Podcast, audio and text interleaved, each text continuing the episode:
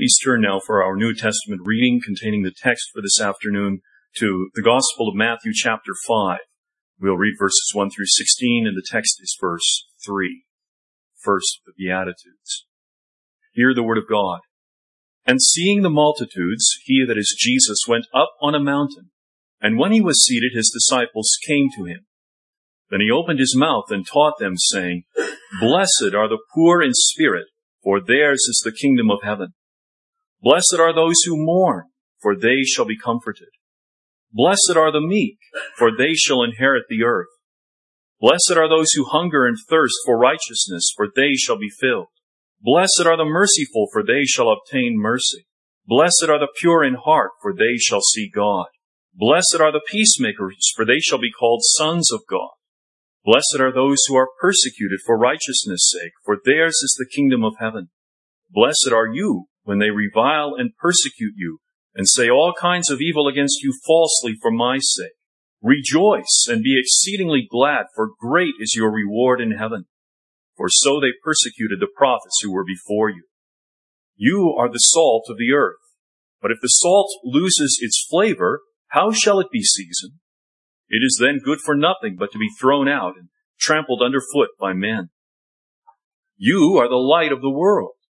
A city that is sit, set on a hill cannot be hidden. Nor do they light a lamp and put it under a basket, but on a lampstand, and it gives light to all who are in the house. Let your light so shine before men that they may see your good works and glorify your Father in heaven. May God bless that reading from His own holy and infallible word. Dear congregation of Jesus Christ, Jesus has begun His preaching ministry in Galilee the northern region of Israel. As he comes to various villages, he preaches in their synagogues on the Sabbath day. It was then the Saturday, sixth last day of the week. People from as far and near flocked to hear Jesus preach. In Matthew 4:25 we learn great multitudes followed him from Galilee and from Decapolis, Jerusalem, Judea, and beyond the Jordan. Jesus was the greatest preacher who ever lived, and the people knew it. He preached unlike any of the teachers they had ever heard before. We know this because we're told that when Jesus finished the Sermon on the Mount, the people react to what they have heard. This is the way Matthew puts it. And so it was when Jesus had ended these sayings that the people were astonished at his teaching, for he taught them as one having authority, and not as the scribes. That's from Matthew 7, 28 and 29. Early in his ministry, Jesus healed all kinds of diseased people in Galilee. And as a result, Jesus' reputation spread internationally. People as far away as Syria heard about the rabbi who performed miraculous cures. How grieved Jesus must have been when he experienced this all. Why might that have been? Well, congregation, Jesus didn't come to earth to be famous. He came to save his people from their sins. And so, as we come closer to the text this afternoon, let's learn from the people who listened to Jesus. There are at least two errors we need to beware of in listening to preaching. The first is that of having a critical spirit. Sometimes a preacher can misspeak, as I just did, and it did occur to me there are seven days in the week, not six. And if we're not careful as listeners, we can focus on the mistake in speaking and forget all the, the good biblical things the preacher said. This is something I need to fight against as a listener to sermons as well. I've done it before, losing the benefit of a good sermon by focusing on a single mistake. All this to say, dear ones, we need to be discerning in the way we listen to preaching. To be sure, we need to test every word that is said by God's word. However, being critical is a sin, and we need God to forgive it. And we need God's grace to fight against it, even during the privileged activity of, of listening to sermons. So the first error to beware of is that of having a critical spirit. And the second is that of having a demanding spirit. A demanding spirit. By that I mean expecting the preacher to talk about your favorite topic and being dissatisfied if he doesn't address it. Perhaps you dislike hearing sermons that deal with your sin. Or you dislike sermons that sound overly positive. Or you dislike sermons that call you to examine yourself. You close your mind and your heart to such sermons when you hear them. Friend, if you are living in this way, you need to know that you are rejecting part, parts of God's message for you. You don't have to deal with me on this point. Ultimately, you will face God and He will hold you to account for the way that you responded to His Word and the preaching of His Word. I have no reason to, to accuse any of you of these two things, dear ones. These are in the manuscript. But if the shoe fits, wear it. How do you respond to preaching? Do you come to evaluate it? To judge it? Or to let God judge you and test you through it? Do you come seeking food and drink for your soul, asking God the Holy Spirit to supply your spiritual need through the preaching of His Word? Although we don't hear the voice of Jesus and we don't see Jesus in His physical body, God has given us His holy Word. Now we have the Word of Jesus designed to reveal the person of Jesus as a revelation of our triune God. It is God's purpose to glorify Himself through preaching. If we needed more than the Bible, God would have given us more, wouldn't He? Let the words of Scripture teach you about Jesus and lead you to Jesus. This afternoon we will consider the first verse of the Sermon on the Mount as it's found in the Gospel of Matthew chapter 5 verse 3 where we read, Blessed are the poor in spirit, for theirs is the kingdom of heaven. In the first beatitude, we learn about the blessedness of spiritual poverty. And we'll learn from this first beatitude by answering some questions about the text. First, what did Jesus mean when he spoke about people who are poor in spirit? Who are these blessed people? And we'll take a while answering this question. In each of the Beatitudes, Jesus is not describing a naturally occurring characteristic. We, we need to remember this in hearing this sermon, but also in any further study you make of the Beatitudes. These are not naturally occurring characteristics that Jesus is describing here. To say this another way, by nature, no one is like the people described in the Beatitudes. When we have people, when we find people who have a naturally retiring disposition, they don't put themselves forward, they hold back and let others lead, these are not the kinds of people that Jesus is describing in the text before us. Jesus is not describing people who have a poor opinion of themselves.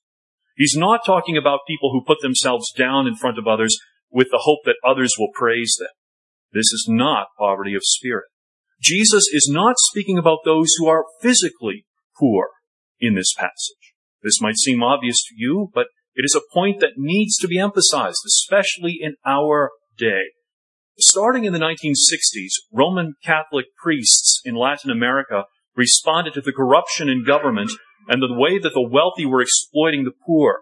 And they developed a teaching called liberation theology. Here's a description of what liberation theologians believe, quoting from a, a source that I discovered some years ago. At the heart of liberation theology is the notion of God's preferential commitment to the poor. God is on the side of the poor and thus, thus must the church be also. Being on the side of the poor does not mean God saves them on the basis of their economic status. Indeed, most liberation theologians are universalists. They believe that everybody will be saved by Jesus.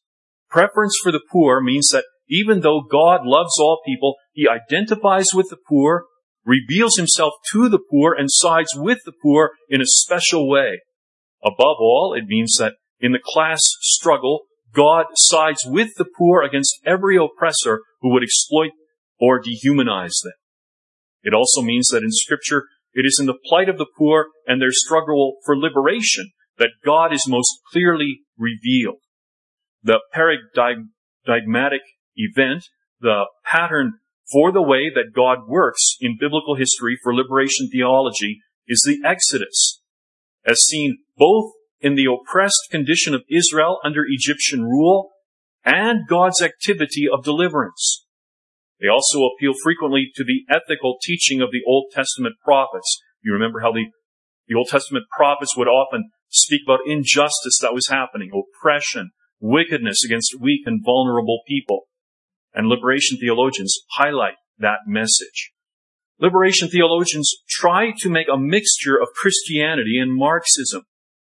They believe that instead of working as a redeemer from sin, God is on the side of the poor against the rich, and he will help the weak against the oppression of the powerful. Maybe you say in response, well, what does all that have to do with us as Protestant Reformed Church here in North America? Well, another form of liberation theology and identifying with the poor has influenced the Reformed Church to some degree through a document called the Belhar Confession. The Belhar Confession was written by a Reformed church in South Africa in response to the sinful practice of apartheid, the separation of people based on their race or skin color. Listen to what the Belhar Confession says about God's attitude toward the poor from Article 4. We believe that God has revealed himself as the one who wishes to bring about justice and true peace among people. That God, in a world full of injustice and enmity, is in a special way the God of the destitute, the poor, and the wronged. That God calls the church to follow him in this, for God brings justice to the oppressed and gives bread to the hungry. That God frees the prisoner and restores sight to the blind. That God supports the downtrodden, protects the stranger, helps orphans and widows, and blocks the path of the ungodly. That for God, pure and undefiled religion is to visit the orphans and the widows in their suffering. What then are we to make of these statements? It is true that God does care about injustice and oppression. But this does not mean that God is the God of the poor just because they are poor. Even the authors of the Belhar Confession realize that the only way to be saved is by faith in Jesus Christ, as they do say in Article 2. Yes, God does care about the physical needs of His people. So much so that He instructs us to pray for our daily bread before we address our own spiritual needs, as we've recently learned and been reminded of. But God never speaks about physical needs to the exclusion of spiritual needs. In fact, Jesus shows a perfect balance in his ministry. We must not forget that Jesus multiplied bread and fish after a day in which he preached the gospel. That's one such incident. And I was reminded as I reviewed this material a few hours ago that there was another time where people were with Jesus two days, if my memory serves, in which he taught them and then he multiplied food for them. Two days of spiritual instruction and then meeting their physical needs. When Jesus told John's disciples to tell him about the work he was doing, he listed all kinds of miracles. And at the end of Matthew 11 verse 5, he said, the poor have the gospel preached to them. Although God cares about the plight of the poor, none of God's people who are physically poor are saved by virtue of their poverty. Whether a person has millions of dollars or no bank account at all is irrelevant as far as his salvation is concerned. God saves the poor not because they are poor, but because he is merciful and because Jesus Christ is, the Savior of sinners, no matter their income or social status. Jesus wasn't speaking about a natural character trait or about physical poverty when he spoke about the poor in spirit. So the question remains, it still stands. What did Jesus mean when he said, Blessed are the poor in spirit, for theirs is the kingdom of heaven? The word Jesus uses for poor in Greek draws a stark picture for us. The word gives the idea of a person who is cringing, drawing back and cowering. But why is he doing that? He does it because he's ashamed. He has not done something to be ashamed of. Rather, he is so poor that he begs others for the food that will keep him alive. Why then is this beggar ashamed? He's ashamed because he knows that he has absolutely nothing. Without the help of others, he will starve. He is as poor, helpless, and pitiful as can be. This man is poor, and he knows it. If we are to gain from this beatitude, this pronouncement of blessing, there is an important step we need to take in the way we think of poverty. Isn't it true that we are among the most prosperous people in the world? In view of the work ethic and the culture that we share, many people with Dutch ancestry, we tend to think that our middle class, comfortable lives, we tend to think of them as blessed lives. And this is just as true if you have a, a good work ethic and you believe in hard work and, and good work, regardless of what your culture is. So we think of the middle class lives we lead, the comfortable lives, comparatively speaking, as blessed lives. And conversely, by contrast, isn't it true that we think of the lives of poor people as cursed lives? In our context, we can think about people who have lost their homes and their property because of drug addiction. They are the poor people who live on the street.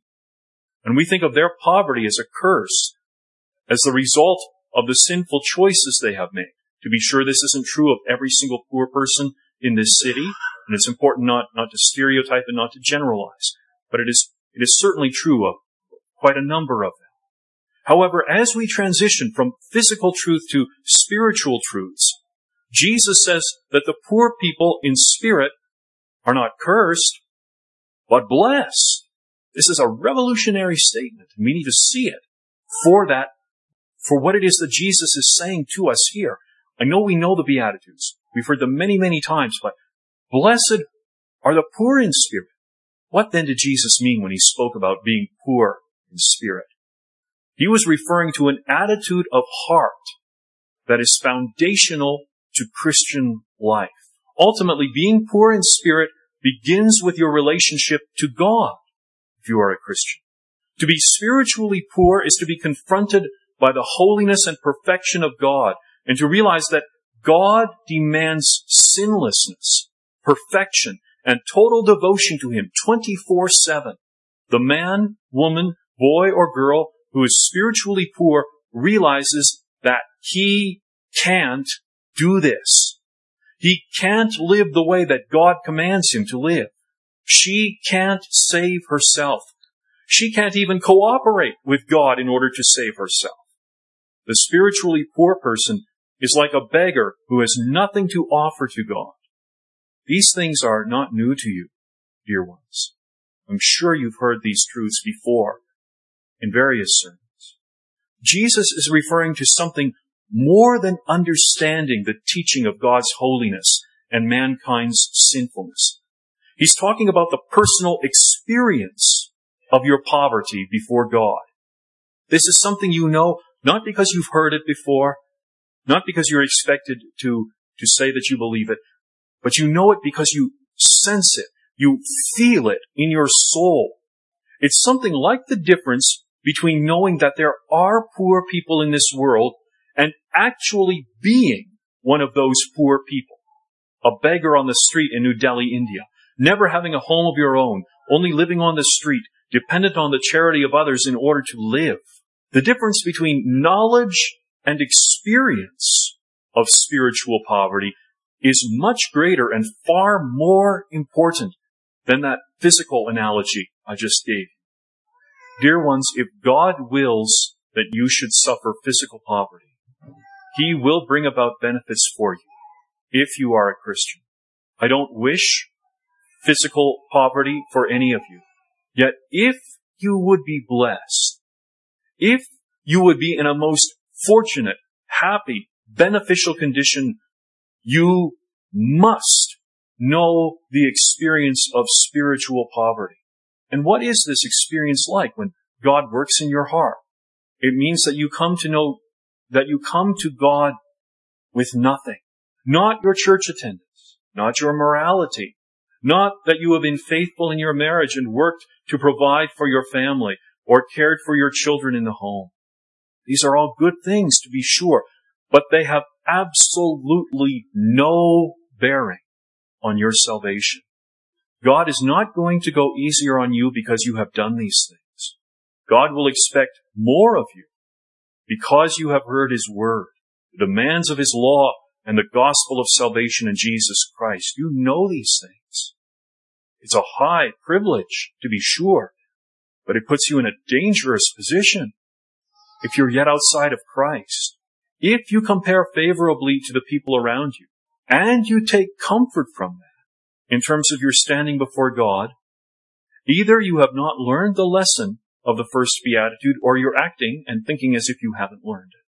You have not learned, or you're forgetting, the secret of entrance into the kingdom of God. How can sinners like you and me enter the kingdom of God and stay there? There's only one way. Jesus Christ is the way into the kingdom. But he will be the way for those who come as spiritual beggars. What does that mean? It means that we don't come to God with action, with any of our actions. We don't think that God is so impressed with our church attendance, our prayers, our Bible reading, our feelings, our conviction of sin, our good resolutions to do better in the future. None of that stuff will save you if you're trusting in it. And compared to the perfection, the righteousness, the beauty of Christ, it is worthless garbage and it's an offense to God. Our natural hearts are so devious, congregation. If we analyze ourselves, it is so easy to put our trust in feelings of spiritual poverty. Isn't it true, true that we can be tempted to say, God will accept me because I feel my neediness. The devil can pervert reformed theology and biblical truth just as he can ruin anything that is good. No one was ever saved by his or her feelings. The only way to be saved is by Jesus Christ and Him alone. Feelings and experiences are byproducts of God's work of salvation, but they are only helpful if they end exclusively in Jesus Christ. Let me give you an example that I, I hope will make this clearer and drive it home. Imagine that you have a loved one who had a disease that would take his life unless he took some medicine. And imagine this is a time and a place where the medicine is being prepared. It's not just sold in a package, but it's actually prepared at the drugstore. And you're there and the pharmacist is making this special medicine. And he needs to skim off and discard some foam from a chemical solution as part of this process.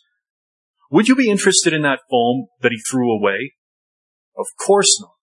Rather, wouldn't you give your attention to the medicine that he was making and the instant that it was ready and you knew what to do with it, you would pay, you would take it, and you would rush home to your suffering loved one. Congregation, the devil wants you to focus on anything else except Jesus Christ. If there is anything that he can possibly distract you with, he will try to use it. Do you take pride in your poverty of spirit? If you think you have poverty of spirit, you will know that the devil will tempt you to be proud about how religious you are. There are so many ways that poverty of spirit can be abused, twisted, and ruined. How we need God to preserve us and to help us, even when we deal with something that seems as pure as spiritual poverty. Why are those who are spiritually poor so blessed? What makes the spiritually poor such privileged people? Jesus says, Blessed are the poor in spirit, for theirs is the kingdom of heaven. And the English follows the Greek in exact word order here. Theirs is the kingdom of heaven, Jesus says. It is theirs and no one else's. That's the point being emphasized by the language here. These spiritual beggars, these people who have nothing to offer to God, these ones who need the salvation that God gives, these people are possessors of the kingdom of heaven. Jesus doesn't say that they are permitted to look into the kingdom from a distance. He doesn't say that they may hope to enter the kingdom for a limited time, sometime in the distant future. Jesus says, theirs is the kingdom of heaven. It is theirs as a gift. Jesus Christ has given them the right to become the children of God. He has done everything so that spiritually poor ones have a right to the kingdom of heaven. And where does this journey to eternal blessedness begin? It begins in spiritual poverty, in contrition, that is in coming to God with a broken heart, sorrowing for your sin, seeking righteousness with Him, and receiving everything from Him for Jesus' sake. Perhaps some of you are confused by this all. Perhaps you think, does God really want to give us these things? Does He really want to do anything for people like us who don't deserve anything from Him? If that is a worry that burdens you, listen to what Jesus says in Luke 12:32. Luke 12:32. Do not fear, little flock, for it is your Father's good pleasure to give you the kingdom.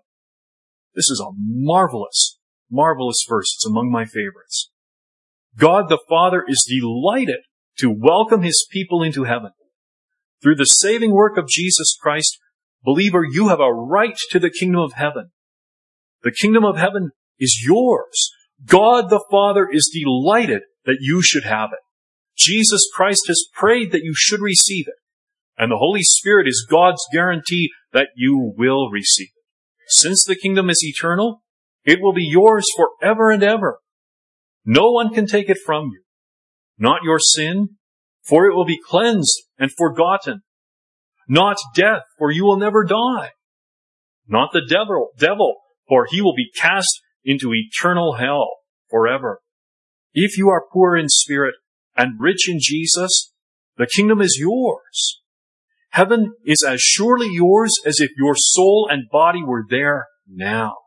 What should this result in for such people?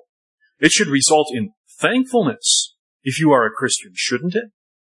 Surely the thought of what God has saved you from and what He has saved you to ought to kindle thankfulness, praise, and love in your souls, fellow believers.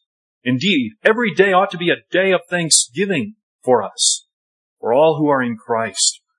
How can it not be so? For God saved us who were born in sin and deserving of his everlasting anger and punishment in hell. He chose to love us and to save us while we were yet sinners. He worked so that we would, we realized we had nothing to offer to him. As a result, we believed on the Lord Jesus Christ, and so we are being saved. Now, instead of being paupers with nothing to our name, we are children of the King with an unshakable claim to heaven. Ours is the kingdom of heaven. Think about this, Christian. Think about this until your heart warms and you praise God fervently and you thank Him always. Since God first made us poor in spirit and then saved us who were, were poor in spirit, this should impact how we relate to fellow believers. Listen to what Paul says in Philippians 2 verse 3. Let nothing be done through selfish ambition or conceit, but in lowliness of mind. Let each esteem others better than himself. There is no place and no reason to promote ourselves at the expense of others. We are all beggars who received salvation as a gift. Selfishness, self-promotion, any feelings of superiority that we might be tempted to have are contrary to the attitude of someone who is poor in spirit. Has God gifted me in a particular area? I'll thank Him for it. I didn't deserve it, yet He graciously blessed me. And He's given me that gift to build up the body of Christ, to help my brothers and sisters in the Lord. Has God gifted someone else in an area that I have not been gifted in? I'll seek to rejoice in that other person's gift. I'll be glad that my brother or sister can serve in a particular way that I can't. And I'll submit to the sovereign hand of God, who gifts whom he wills, as he wills.